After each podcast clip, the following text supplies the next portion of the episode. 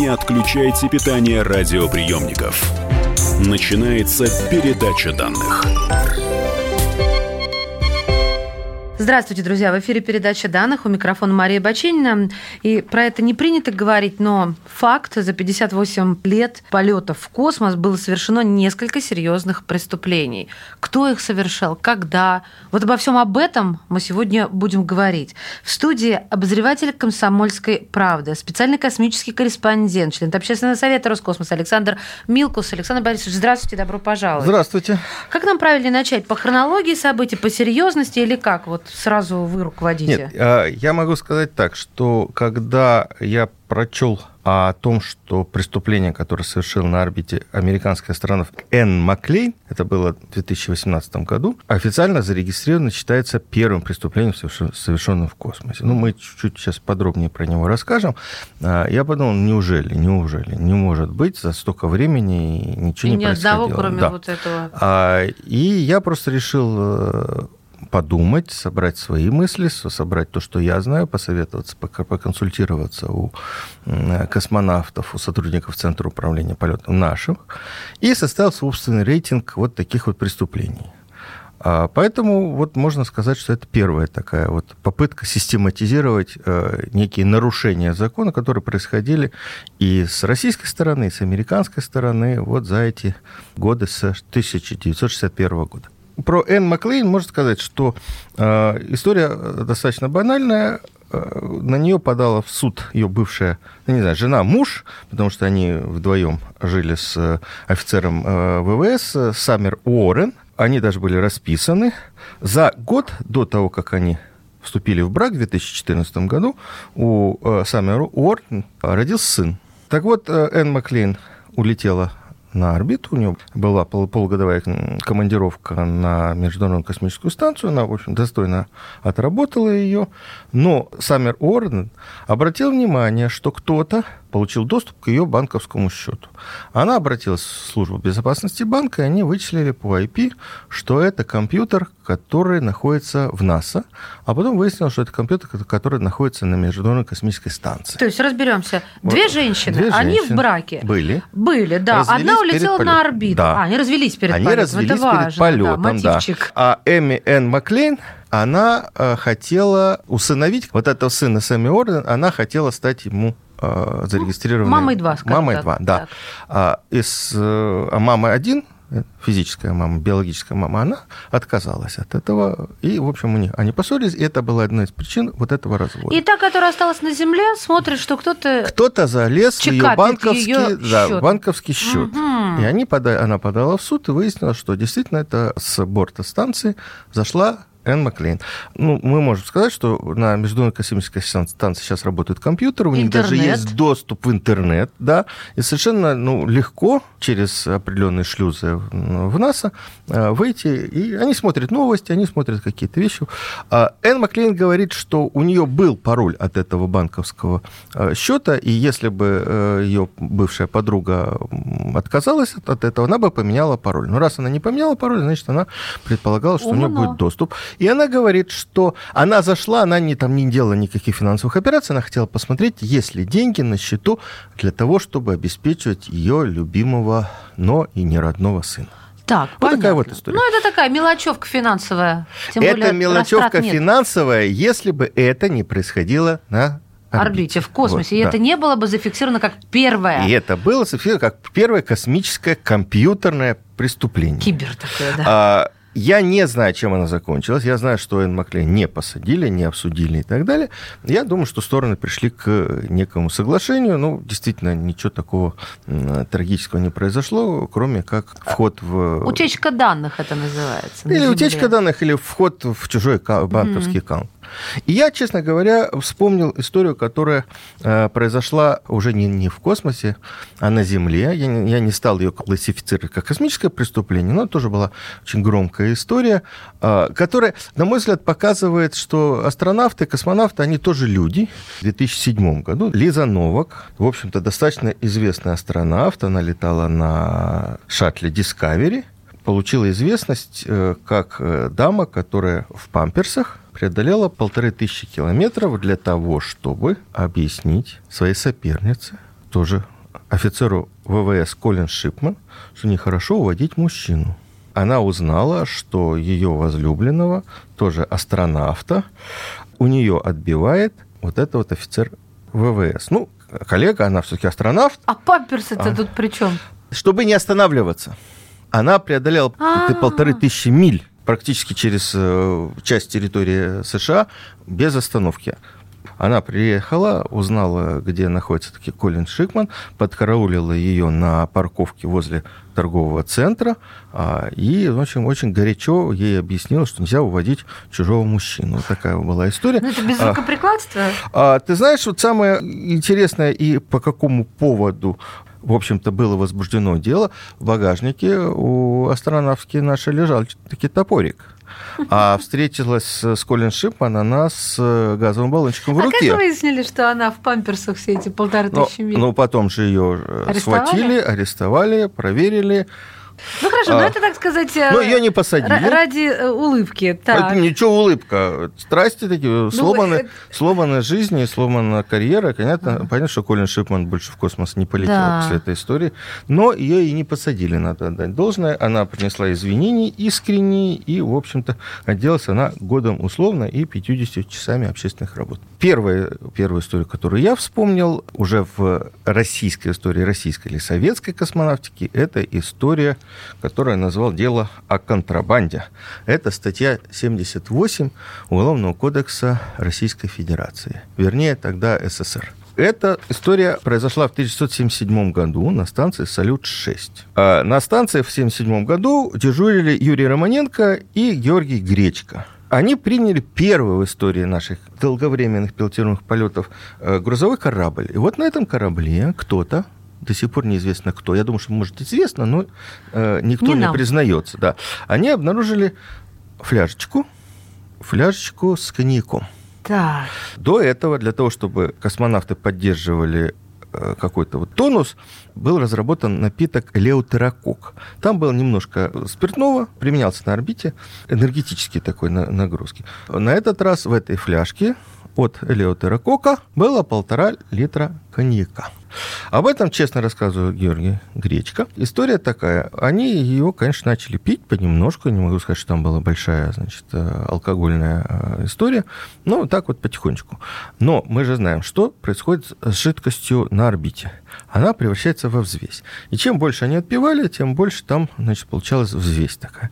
Они отпили половину, где-то половинку, а дальше достать жидкость не могут. Ни трубочкой, ни каким другим способом. Они спрятали эту э, фляжку, баклажку за обшивку станции, там от панельки, которые отворачиваются, можно там спрятать. А вот что было дальше, мы услышим в следующей части передачи данных. Обозреватель «Комсомольской правды», член общественного совета Роскосмоса, спецкосмический корреспондент э, комсомолки Александр Милкус о преступлениях в космосе, серьезных и не очень. В следующей части передачи данных не теряйтесь. Не отключайте питание радиоприемников. Идет передача данных. Самые осведомленные эксперты. Самые глубокие инсайды. Самые точные прогнозы. Точные прогнозы. Знаем все лучше всех. Ведущие. Неудержимый Мардан и прекрасная Надана Фридрихсон. Первая радиогостинная «Вечерний диван» на радио «Комсомольская правда». Два часа горячего эфира ежедневно по будням в 6 вечера по Москве.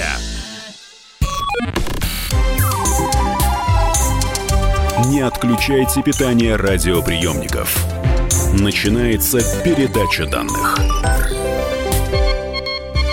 Вы слушаете передачу данных. Меня зовут Мария Баченина. В студии обозреватель комсомолки, член общественного совета Роскосмоса Александр Милкус. Александр Борисович, здравствуйте, добро пожаловать. Здравствуйте еще. Александр Борисович а, пришел рассказать нам о преступлениях в космосе. Ну, честно говоря, слово «преступление» иногда звучит громко по отношению, особенно, ну, к чужестранцам, когда вы рассказывали про американские какие-то такие незамысловатые личные штуки. Но вот остановились мы уже на контрабанде. Дело было в... 1977 году. 77 году, 42 да. года назад, уже 43 практически. «Салют-6», «Романенко и Гречка» получают контрабанды полтора литра Впервые коньяка. истории, да. да. И вот что значит, они выпили половину, все остальное превращается в весь это получается как осадок, мы правильно ну, нет, понимаем? Нет, не осадок. Это получается такая э, жидкость, э, наполненная воздушными пузырьками. А, э, такой... как, как, э, как, вот, э, как милкшейк сбитый. такой получается. Я, я бы даже сравнил это с э, мыльными пузырями. То есть это получается коньячные мыльные пузыри. Ну, это которые... коньячные пузыри, сказал, высосать трубочкой или опрокинув флягу совершенно невозможно. И два космонавта, причем какие имена, да, Романенко и Гречка, прячут это дело за обшивку остатки. Да. Хорошо. Обшивку вообще можно там отпороть Там, или как? нет, там есть панели, они специально завинчены для того, чтобы там ничего не случилось. И И, они следующему экипажу, который за ними полетел, они сказали, ребята, мы вам там оставили заначку, мол, так хотели приколоться, мол, что они с ней будут. Да. Те полетели, когда вернулись, когда уже официальный период прошел, и можно было коммуницировать, потому что сначала официальные отчеты есть, а они сказали, э, Гречка, ребят, следующие, которые полетели, это Коваленок и Иванченков были такие. А, Ков- Коваленок военный, Иванченков Александр. Он э, инженер. Они сказали, ребята, мы вам так благодарны, мы ваш коньяк допили. Хорошо. Представляете, как они расстроились, что вот они, они, Гречка, они же им, не вышло? они же им не оставляли так. А дело в инженерии, я вот точно... Абсолютно Да правильно, угадала, абсолютно, да? абсолютно правильно. Инженеры, Они они сказали, ж- как? Ну, причем, ну, Гречка-то тоже, в общем, и ученый, и, и, в общем-то, э, такой человек знающий. Говорит, физику надо было в школе учить. Так, так, Что они делали? Диаметр станции у нас 4 метра. Значит, один подлетал под потолок, Ну, один брал к губам, э, прислонял бутылочку, Так. а второй в это время убил по голове. Если тело летит вниз, то жидкость, которая находится в этой бутылке, летит куда? Вверх! И вот таким незамысловатым образом они, значит, бутылочку допили. Ну, я не без члена вредительства, конечно, потому что бил-то он не сильно, главное, надо было получить ускорение То есть постоянно вниз. ударяют друг другу по голове, давай ускорение. Да. Они такие делали по глоточку. Да. А тосты говорили, интересно. Ну, тоста не знаю, но история такая была, зафиксирована. Потом, конечно же, запрет продолжался. Было время, когда э, Юрий Семенов, руководитель НПО «Энергия», потом РКК «Энергия», разрешил небольшие дозы спиртного на станции. Но это был достаточно небольшой период. Потом стали доставлять на орбиту вот эти напиточки в таких пластиковых, ну, как в тюбиках, да? Можно было просто пластик завернуть и выпить. А некоторые умельцы, они делали так. Еще в то время, когда был Советский Союз, и на борт поступали тубы там, с борщом, с э, там, гороховый суп некоторые любили. А По просьбе некоторых товарищей, особо доверенные люди, перед полетом на земле открывали заднюю сторону этого туба, там, где она св- свернута, выливали содержимое и наливали туда совершенно другой напиток. Таким вот образом, небольшой запас питания, который был вместе с космонавтами, когда они летят на орбиту, ну, летели обычно э, после старта, нужно было догнать станцию, это почти двое суток, вот за это время э, можно было чуть-чуть отпраздновать уже совершившийся старт. Ну хорошо, с алкоголем все. Значит, были уже финансовые преступления, то есть преступления с, на личной почве, почве ревности. И э, казалось бы, а при чем тут полеты? Да при том, что два офицера НАСА и оба были отстранены потом от полетов. А теперь с алкоголем связано. Ну что же будет дальше? Что будет дальше? Ну вот э, дальше я фамилию э, человека, который э, задокументирован преступление, называть не буду. Я назвал это дело номер три – хищение государственного или общественного имущества, совершенное путем присвоения или растраты, или путем злоупотребления служебным положением. Это я выписал название из э, Уголовного кодекса Российской Федерации. Э, я оговариваю все время э, РСФСР, а не нынешнего Уголовного кодекса. История была такая. 1982 год. Двое космонавтов на станции уже следующий «Салют-7» совершили рекордный полет, был 211 суток, но один из космонавтов решил забрать с собой некое оборудование, которое было на станции. Оборудование его личное. Это оптика, фотографическая техника и тому подобное. На станции, естественно, были э, шикарные объективы и телевики для того, чтобы можно было с станции снимать Землю а, с максимальным приближением. Дорогущие. Насколько я помню, фирмы Nikon. Этот космонавт, никого не спрашивая, загрузил в спускаемый аппарат около 40 килограмм вот этой вот техники. Ну, понятно, что там, наверное, не так много было, потому что, ну, один телевик, он весит, я думаю, что килограмм 10. Ну, странно, что никого не спрашивают. То есть э, это... Если бы он спросил, никто бы ему не разрешил это Нет, делать. я понимаю, а просто-напросто это же не- этим не занимается один человек. Ты когда загружаешь, вот вы улетаете домой космическом Да. корабле. Ты берешь то, что ты считаешь нужным с собой. Есть оговоренные правила, сколько можно взять, потому что масса корабля, э, она влияет на э, тормозной путь и место посадки. То есть перетяжеленный корабль может улететь на несколько километров или десятков километров. Пару материков Дальше, ну, да? не пару, но промахнуться с места по- посадки э, можно было легко. То есть 30 килограмм – это много, это перетяжелено. А, Ну вот, скажем, на орбиту космонавты имеют право взять полтора килограмма личных вещей. Есть это максимум.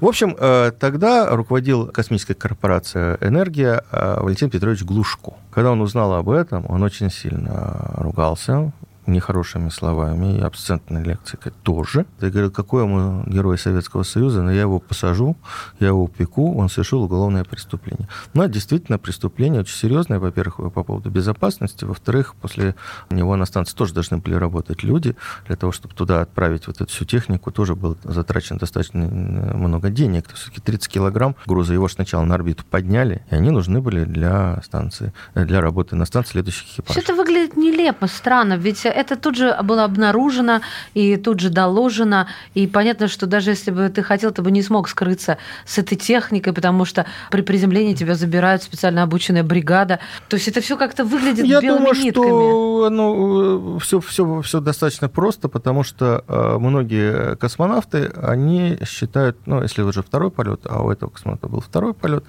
они считают себя уже свободными от некоторых норм. То есть ты слетал, ты уже герой, ты уже молодец, ты поставил рекорд. Ну, это мои личные вещи. Замяли историю, он получил награду, положенную ему. Ну что, друзья мои, а у меня для вас сюрприз, а, потому что уместить все то, о чем хочет нам рассказать Александр Борисович в одну передачу данных, не представляется возможным. Поэтому мы посвящались и решили сделать вторую серию. Циклом не назовешь, но второй серии точно. Итак, во второй серии передачи данных слушайте, кто же все-таки на самом деле мог и, возможно, сделал это дыру на орбитальной космической станции. И будем мы рассказывать о том, как э, советские или российские космонавты превратились в пришельцев. Ничего себе. Обозреватель «Комсомольской правды», специальный космический корреспондент, член общественного совета Роскосмоса Александр Милкус. Это была передача данных. Передача данных успешно завершена. Не отключайте питание радиоприемника. Скоро начнется другая передача. Иркутск. 91,5. Воронеж. 97,7. Краснодар. 91,0. Тюмень 99,6. Анапа 89,5. Владимир 104,3. Барнаул 106,8. Екатеринбург 92,3. Санкт-Петербург. 92,0. Москва 97,2. 97,2. Радио «Комсомольская правда». «Комсомольская правда». Слушает вся страна. Слушает вся страна.